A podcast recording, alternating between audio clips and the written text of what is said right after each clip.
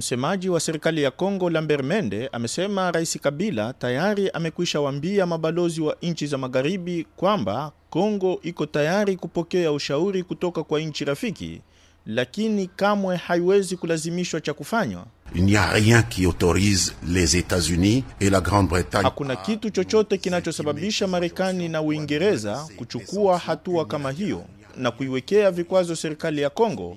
Hatuwezi kukubali uingiliaji kati wa aina yoyote ile nchini hapa. Des sanctions unilatérales. Kauli hiyo ya serikali ya Kongo imekuja siku mbili baada ya Marekani na Uingereza kutishia kwamba zimefikiria uwezekano wa kuwawekea vikwazo baadhi ya maafisa wa serikali ya Kongo wanaotishia demokrasia na kuwabana wapinzani. Marekani inaelezea wasiwasi wake kufuatia kukamatwa kwa baadhi ya wapinzani nchini Kongo kabla ya uchaguzi mkuu uliopangwa kufanyika Novemba ijayo.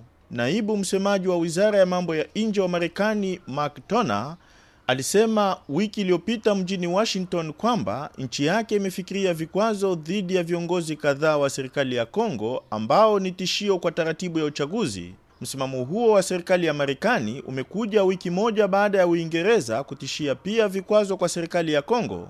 Mjumbe maalum wa Uingereza kwa ajili ya kanda la maziwa makuu Bibi Donae Dolakia alisema kwamba serikali yake imekuwa ikijadiliana na muungano wa Ulaya kwa ajili ya vikwazo endapo taratibu ya uchaguzi itakwamishwa na endapo wapinzani wataendelea kuandamwa na maafisa wa usalama.